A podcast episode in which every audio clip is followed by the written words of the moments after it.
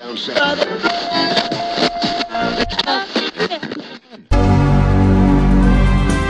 ップルニュースラジオワンボタンの声 Mac、iPod、iPhone、iPad、Apple Watch、Apple TV など Apple にまつわるニュースをもとにリスナーと一緒に楽しむポッドキャストです。アップルニュースラジオワンボタンの声は毎週火木道の朝に配信する無料で聴ける30分の番組です。番組を制作配信いたしますのは大阪の Mac ユーザー会マグネットの山村です。皆さんおはようございます。第2482回2月8日です。アップルファンがお届けしているポッドキャストです。私は進行を務める山村と言います。今週のオープニングテーマはこれがなければ死んじまうです。三浦さんです。おはようございます。おはようございます。今日晩酌しておりましたら、一緒にご飯食べてた7歳の息子がビールの匂い、いい匂いだねと言い出しました。ちょっと、すぎる反応で心配な親心の三浦です。すみれさんですおはようございますおはようございます。ミーレです。まだまだ寒い日が続きますけれども、これがないとリアルに死んじゃうなっていうのがエアコンですよね。収録に使ってる部屋でも20年ぐらい前のエアコンが頑張って動いてくれてます。これからも大事に使っていきたいけど、電気代高いんだよな。今日もよろしくお願いします。はるさんですおはようございますおはようございます。春です。最近運動不足をちょっとでも解消するために時々街歩きをしてます。必ず AirPods Pro をつけて音楽を聴いたり、ポッドキャストを聞いたりしてます。私の生活を潤してくれているものの一つですね。今日もよろしくお願いします。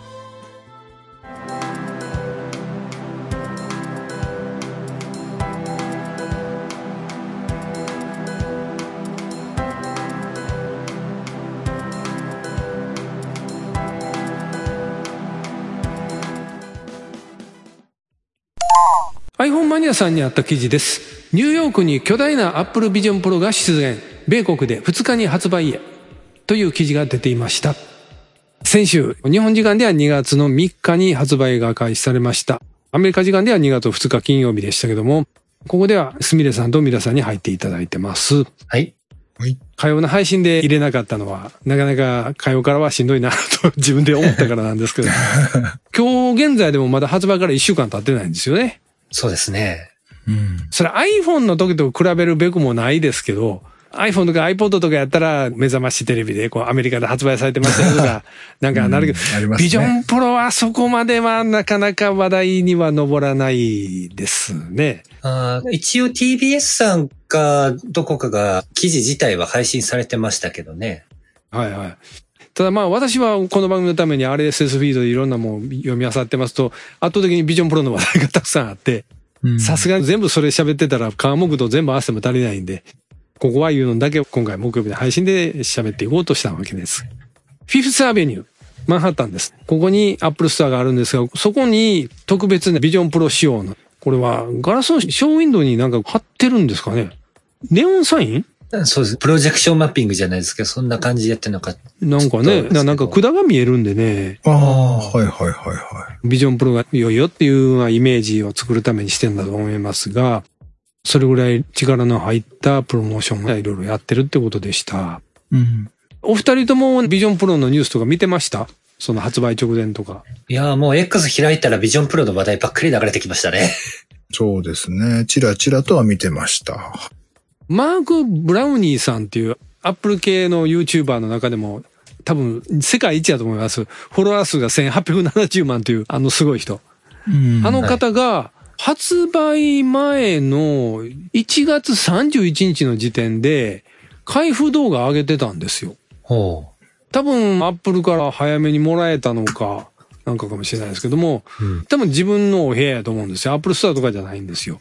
うんで、それ、ハルさんがマグネットのオンラインミーティングやってる時に URL を教えてくれて、でみんなで見てたんですけど、まあ箱大きいんですよ。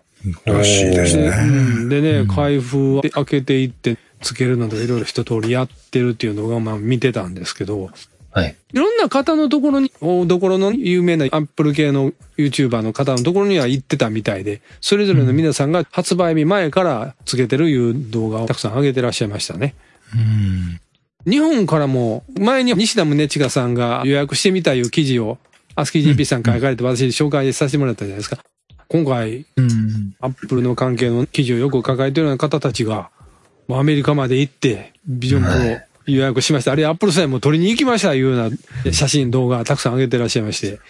いいなぁ思って2月の私2日金曜日の土曜日ですかね、実際には。深夜見てましたよ。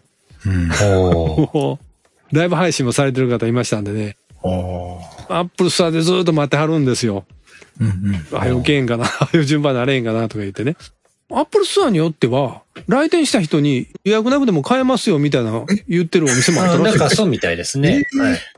なんか、だいぶキャンセル出たみたいな、転売目的かなんかわかんないですけど、大量にキャンセルが出たみたいな、それもあったのかもしれませんけど。うん。どなたかが X でポストしてましたけど、店頭で購入すると大体30分ぐらいかけてレクチャーというか簡単なガイドがあるみたいな話をしてましたね。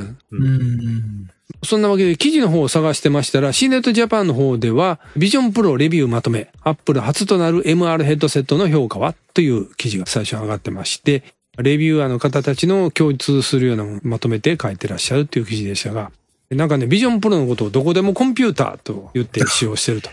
どこでもコンピューター。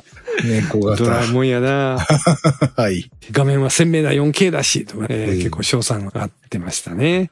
最終的な感想としては、シンナットさんの方で見てますと、第一世代の製品であり、アップルにとってこの製品カテゴリーの第一弾なので、ビジョンプロにも欠点はあると。具体的には触覚フィードバックがない、時折不具合やバグが発生する、利用できるアプリが限られている。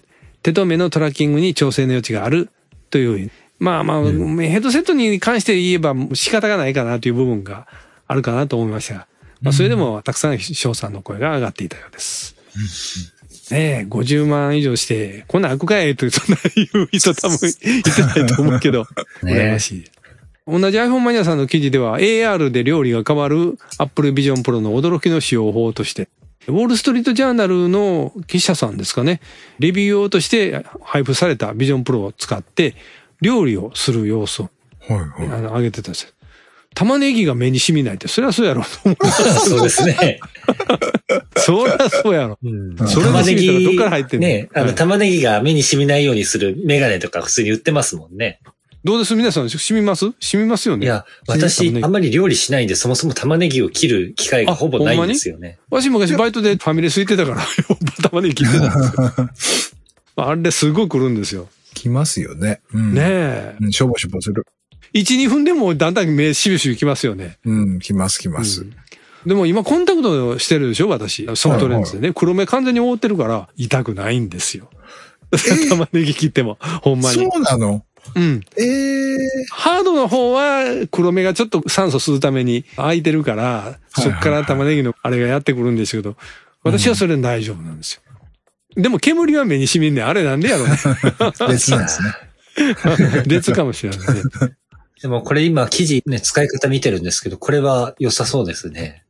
そうですね。鍋ごとにタイマーとか、いちいちかけなくても AR の中で何分ってこう設定しとけばできるとかいう。うーん。これレシピとかも多分見せてくれるんじゃないですか？ああ、ですよね。うん。待ってる間は YouTube ちょっとここ表示してとか言って見とけば 時間潰せるやろし。そう確かにねくれぐれも厨房は怪我をする元のものが多いから、うんはいはいはい。ゴーグルつけてるおかげでつい不注意で見えへんかったものを触るとかいう可能性もあると思うんで、うん真面目な話、あんまりおすすめはできないかなって私はちまあょっと思いましたけど。少なくとも包丁を扱うときにはちょっと包丁はね、危ないかなと思います危ね。ないしね。で、火の元があるから、やっぱりそれはテーマ当たったらやけどもして怖いと思いますよ。うん。この記事じゃないんですけど、別のメディアさんの記事だったか、X で流れてきた感想だったかちょっと覚えてないんですけど、ビジョンプロの外の景色が見える機能っていうのは、ビジョンプロについてるカメラで外の景色を撮って中のディスプレイに映してるわけじゃないですか。なのでそうそう、処理の状況によっては時差が出てしまうと。遅延があるかもしれない。遅延があると。そう。だから、そうするとやっぱり特に包丁とかそういうものを扱うときには、それがもう致命的なことにつながりかねないのと。さあ、私も頼まれても絶対言えばさ、ゴーグル越しに包丁使えて絶対嫌って言うと思う。それだけ経験上ね怖いなって感じなんですね。ねそれは怖いですよ。うん。もうそれだけいろいろ期待はされてるビジョンプロというお話でしたが。クックさんもギガジンの方では記事が上がってまして、アップルのティム・クック CEO がアップルビジョンプロと空間コンピューティングを予期せぬ未来につながる点の一つと語ると記事が上がってまして、そこにはクックさんが X なんかにもポストしてますが、多分自社のアップルパークの CEO のお部屋ということでしょうか、と思しきお部屋でゴーグルをつけてるクックさんの写真とか上がってましたね。今、私はその写真を見ながら、割とビジョンプロのことはどうでもよくて、背景に写ってるものだから面白いもの写ってないかな、みたいに探してます。そう。もうこれね、みんな何が置いてあるかを全部これこうやでて、うんこのアップルマークのコラージュの時と同じで。でも下になんか額縁かけんと置いてますよね。ですよね。これこれ日によってこうかけたりとしてんのかな。いやうん、これは多分そのまま下に置いちゃってるんじゃないですかね。もう片付けできへん人やな。いやいやいやといやいう。ことで、そうじゃないのよね。というか資料がほとんどないよね。ああ、そうですね。うん。テーブルに伏せて置いてある iPad Pro ですかね、これは。そこに全部入ってるとか、そんな感じなんですかね。整理整頓はされてるような。カメラのこっち側にあんね そうかな。ん。そんな夢 も希望もないこと言ったらいかん。AirPods Pro の第2世代の USB-C バージョンかなみたいな感じのものも映ってますね。ああ、はい、ホームポットミニのすぐそばああ、に。本当だ、本当だ。まあ、執務室というんですか？あそういうお部屋なのかなと思ってね、はい見てみてましたよね。クックさん、私もさっき言いましたけど、朝、ちょうど日本時間で夜中の3時ぐらいかな？向こうで多分朝の9時、10時ぐらいだと思うんですよ。これからアップルストアがオープンするいうとこにね、はい。クックさんが SP というか警護の人でしょうね。はいちょっといかつめのおじさんたちが後ろからついてくるんですよ。うん。警備の服着てないやつはあの SP みたいなスーツ着てないんやけど、同じようなラフな格好してついてくんだけど、うん。今まで WWC で見たことないから、多分これ警護の人やな、いう人らが一緒にバーって聞いてね。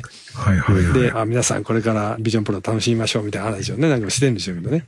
うんそういうライブというか、あの映像とか見てました。うんこれ実際アメリカの方でもテレビはメディアとして紹介したけど、どれぐらい人の噂に上ってるんか、それ気になりますね。まあ、そうですね。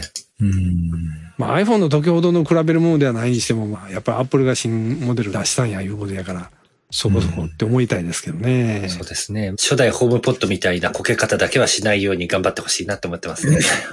本当のことに触れるなとか言われそうな気がしますね。そのね シネットジャパンさんの記事でもね、紹介します。Apple Vision Pro 向けに最適化された600以上のアプリを提供へという記事がありまして、WWDC でね、去年発表されてから、デベロッパーの方たちにも Vision Pro 用にね、開発っていう話も降りてましたんで、この発売までには間に合ったというアプリのたくさんのね、名前上がってますね。アップルはこの発表でスポーツやストリーミングのアプリについても強調した。装着者はあたかも幅が約30メートルディスプレイを見ているかのような体験ができ、それぞれの目に 4K テレビ以上のピクセルが表示されるというと。スミレさんもこれ記事書かれてましたね。アスキー JP さんの記事で、ビデオ会議、ズームが Apple Vision Pro 用アプリを発表という。これ前から出るとは聞いてたんで、うん。発売日の2月2日からアップストアでダウンロード可能となると。ペルソナいうの作れるんですかこれ？そうですね。通常の Mac とかパソコンとか、あるいはあのスマホでズームやるときって、デバイスのカメラで顔が映って、それが向こうに届くわけじゃないですか。そう。でも、うんビジョンプロってそれができないんで、ゴーグルしてるからあ。そう。なので、それっぽい感じの再現映像的なものをどうやら作ってくれるような。それをまあペルソナ。そはい。それをまあそれをペルソナペルソナという。う。はい。で、実際動くんですよね、それは。自分が動いた通りにそのペルソナも動くんですよね。そうみたいですね。はい。同僚や顧客と同じ部屋にいるように感じられる空間ズームエクスペリエンスといった機能があると。うん実際作った方の X のポスト見てますと、自分こんな顔してたっけ？竜が如くに出てくる CG みたいになってる。なんかわかるわ、そそのレれと思ってベルなの？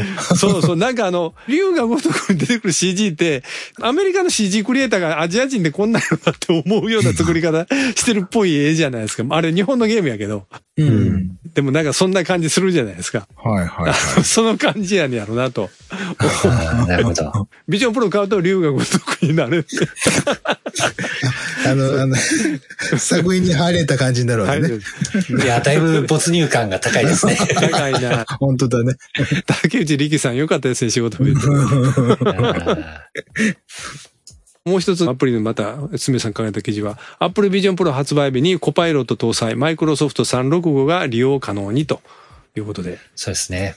ビジネスで。ワード、エクセル、パワーポイントとかの定番のアプリのビジョンプロ対応版がえー出てくる。で、肝になるのが、もう最初からマイクロソフトのコパイロットっていう、はいチャット GPT をベースにした AI アシスタントがついてると。なんですよ。カイルくんじゃないんで皆さん安心してくださいって、まあそういうやつですね。あの、コパイロット載せてきたっていうのも、もともと FIS365 にはもう最近はコパイロット載ってるんですけど、はいあの、とはいえ、Apple のデバイスにマイクロソフト系というか、オープン AI 系の AI が Siri を差し置いて乗っかってくるっていうのもなんか不思議な感覚だなっていうのと、きっとみんな名前を忘れつつあるホロレンズの時のいろんな開発のノウハウが今回活かされてるんじゃないかななんて思ってたりもするんですけどね。まあまあ、ビジョンプロの中では Siri は使えると思いますけあど、ね。まあそうなんですけど、そうなんですけど、まあまあ、まあこれも入ってくるいうことですね。そう。コパイロットも乗っけてきたのはなんかやっぱりすごいななんてちょっと思ってますね。まあ実績また見ていくしかないですけど、うんまあビジネス用にビジョンプロはどこまで使えるかとかね、うんまだあるんだと思いますが。アップルチャンネルさんの方でこういう記事が出てまして、ビジョンプロの中に Mac 用の 4K ディスプレイを表示するには、MacOS14 そのま以降の Mac と Apple ID での紐付けが必要という記事もありました。ビジョンプロ買えるぐらいの方であれば、全然最新の Mac 買うのは たやすいかなと思うので、Mac 用の 4K ディスプレイを表示できるそうです。私は一つ前、二つ前の OS しか使わないんだっていう方も中にはいらっしゃるかもしれないですね。ああ、そんな不届き者がいますか？おやおや誰ですかそんな最新版にしない人は？うん、誰でしょうね。さ最新版にしたら、えらい目に遭うんじゃ。今までの経験がものを言うんじゃ。で、これはちょっと私にも希望が見えるお話だったんですが、新ネットジャパンの方の記事で、メタ、クエストでもアップルの空間ビデオ再生を可能にという記事が出ていまして、ええ、うちのクエストで空間ビデオを再生できるということで、クエスト2、クエスト3、クエストプロに適用される見込みということで、アップデートは順次提供ということですから、すぐには始まらないみたいです。そっか、山村さんクエスト2でしたっけ？そうそうそうちなの。うんちょっとレンズ汚れてんねんけどね。治れんねんけど、あれ。クエスト3で74,800円ですから、うんまあ、ビジョンプロのことも言えばクエスト3買おうかっていう人の方が いるのかもしれないですが、あそれでも決して安い買い物ではないですけどね。うんそうなんですよ。なんかレンタルとかないかなないよな。いや、でもあると思いますよ。短期間のレンタルサービスみたいなのやってる会社さんあるじゃないですか。いろんなものレンタルして。はいはい。そこに多分メタクエストとかはあると思いますありよ。ますかね見てみましょうかね。ありました？あ、ふありますね。ほんまに。ドコモの家電レンタルサブスク、キキトっていうサイトで、今日初めて知った。はい初めて私も不勉強で今初めて知ったんですけど、まあ、キキトというね。その中に、短期レンタルプラン5480円3日間。え、からそれクエストですか？クエスト2になってますけど、今お、私が開いてるのは。月額サブスクプラン2500円ってのもあるんですね。はいはいはいはい。最低4ヶ月1万円分は使ってくれってなってるんで、短期で借りるかどっちがいいかちょっとわかんないですけど。あうんクエスト3もありますね。はいおおじゃあ、とりあえず皆さんビジョンプロ買えない方は、クエスト3レンタルしてみるっていうのも手いいかもしれませんよ。気分だけ味わうっていうので。クエスト3だと3日間短期レンタル7980円からってなってますね。三浦さんやったら7000円やったら飲みに行くわって言いそうだけど。正解。はい。目がぐるぐる回る点では一緒やからこっち行っときます。ねえ、いいですね。はい。お酒飲んだ人の体験とかゴーグルで出せるとかはないですかね？それでも気持ち悪いの体験してもね。あるかなうん。あの酔った時のあの目がくるくる回るあの体験って酔わへん人には絶対分かってもらえないですよね。まあそうですね。なってまずですよね。うん。うん。アプリを作る人がその経験をしたことがないと多分リアルにできないですよね。できないですね。できないできないね。そんなんちょっといっぱい飲ましにするって言ったり。アップルのビジョンプロの開発者向けの体験の予約をして、で、うんアプリのことを説明しながら、あの、挑戦をしないといけないわけですよ。誰もやれへんと思うけどな。今回ビジョンプロを購入されてる日本からいろんな方、ライターさんの方なんかもいっぱいいらっしゃったんですが、私、あの、AR おじさんって方のアカウントずっとちょっと注目してまして、なんとか買いに行ってきますって日本の空港を出るところからずっと見てましてね。で、なんとビジョンプロを購入できました。発売初日に、しかも思い出の地、アップルパークで、半年前に WWDC でビジョンプロを体験してからずっとこの時を待ってた。これは一生の思い出、と。この方ね、二つ買ったんですよ。ええ二つも。二つ、うん、二つ買ったらさすがに重いって言って分かりままあ、そりゃそうですね。そうそうそうそう。えなんか、専用ケースが本当に独特のデザインですね。そうそうそうそう。100でぐーっと回るね、今。表面がなんとなく昔の宇宙服っぽい感じというか、白い。なんかそんな感じね、そんな感じ。少しこちらで省略してもらいながら読ませていただくんですけども、久しぶりに投稿します福岡のホークアイ8です。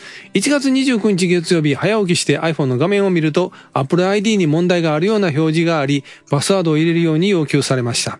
パスワードを入れると違うと拒否されて、えっと困惑して慌ててパスワードを記録しているノートを探して間違いないことを確認し、もう一度キーボードを叩きました。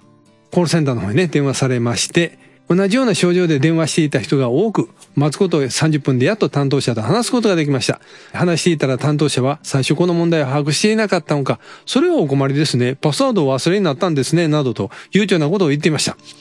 誰かが私の Apple ID を乗っ取ったわけではなく、一部のユーザーに起きている問題で、私はその一部のユーザーなのだと分かったからです。そしてやっと午後3時頃だったでしょうか。iPhone の設定にずっとついていたマークが消えました。しかし、今回が Apple 製品を使っている中で最も困惑した問題でした。皆さんの Apple 製品にはこの問題起きませんでしたが、今回の投稿は以上です。今後とも私の楽しみにしているワンボタンのお声の配信を大変でしょうがよろしくお願いいたします。と、ホークアイ8さんからコメントいただいてました。ホークアイエイトさん、コメントいただきましてありがとうございます。今月のテーマも、まあ、悲しいっていうようなことを、まあ、1月にしてたんで、えーこんな風にいただいたんですが、これ本編のニュースの方でも触れてましてね、土曜まで待ってください、ニュースの方は。時間置いたら治った感じだったんですよね、これ。うんそうですね。ええ一部の方だけがそれにで、特に日本が多かったようなんですが、まあ、それにしてもアップルから何にも来ませんでしたね。そんな大変な思いさせてとかいう メッセージは何も出ておらず。うん。まあまあ、そういうこともあっただろうみたいな、しれっとした雰囲気でやってるのが、私はちょっと、うん、とか、YouTube にそんなチャンネル上げましょうかね。なんかあの、怒ってる写真ガー入れて上に。アップル ID が通らないどうしてだ？みたいな。でも、フォークアイエイトさんの電話に出た担当の方から、そのパスワードをお忘れになったんですね、と言われた時のこのイラッとしてる様子が目に浮かぶようですよ。チャット GPT とかに話しかけられた時の、あの、イラッとする感じが。チャット GPT 音声でやってるんですか？あ音声でやったりテキストでやったり、その時々ですね。私の場合は。最近 Google の Bard っていうチャット GPT 的なやつが、はい、はい、はい。ジェミニプロっていう新しい言語モデルに言ってましたね。で、はい、はい。で、日本語も対応したっていうんで試してみたんですけど、はい。チャット GPT の GPT3.5 のやつと、マイクロソフトのコパイロットのノーマルとか GPT4 のやつと、ええ。それからジェミニプロを積んだバードとで、同じ質問をしても、全然回答のノリが違うんですよね。はい、はい、はい。ノリ。質問の内容とかによっても変わってくるとは思うんですけど、はい。私の場合は高校生向けに生成 AI についての簡単に教えてみたいな感じの質問をしたら、Google のバードがキラキラ系の回答をしてくるんですよね。キラキラキラ妙に。明るい。あの、これは何とかいうものなんだ。すごいよねみたいな、そんな感じの。それ高校生にって言うたらでしょ。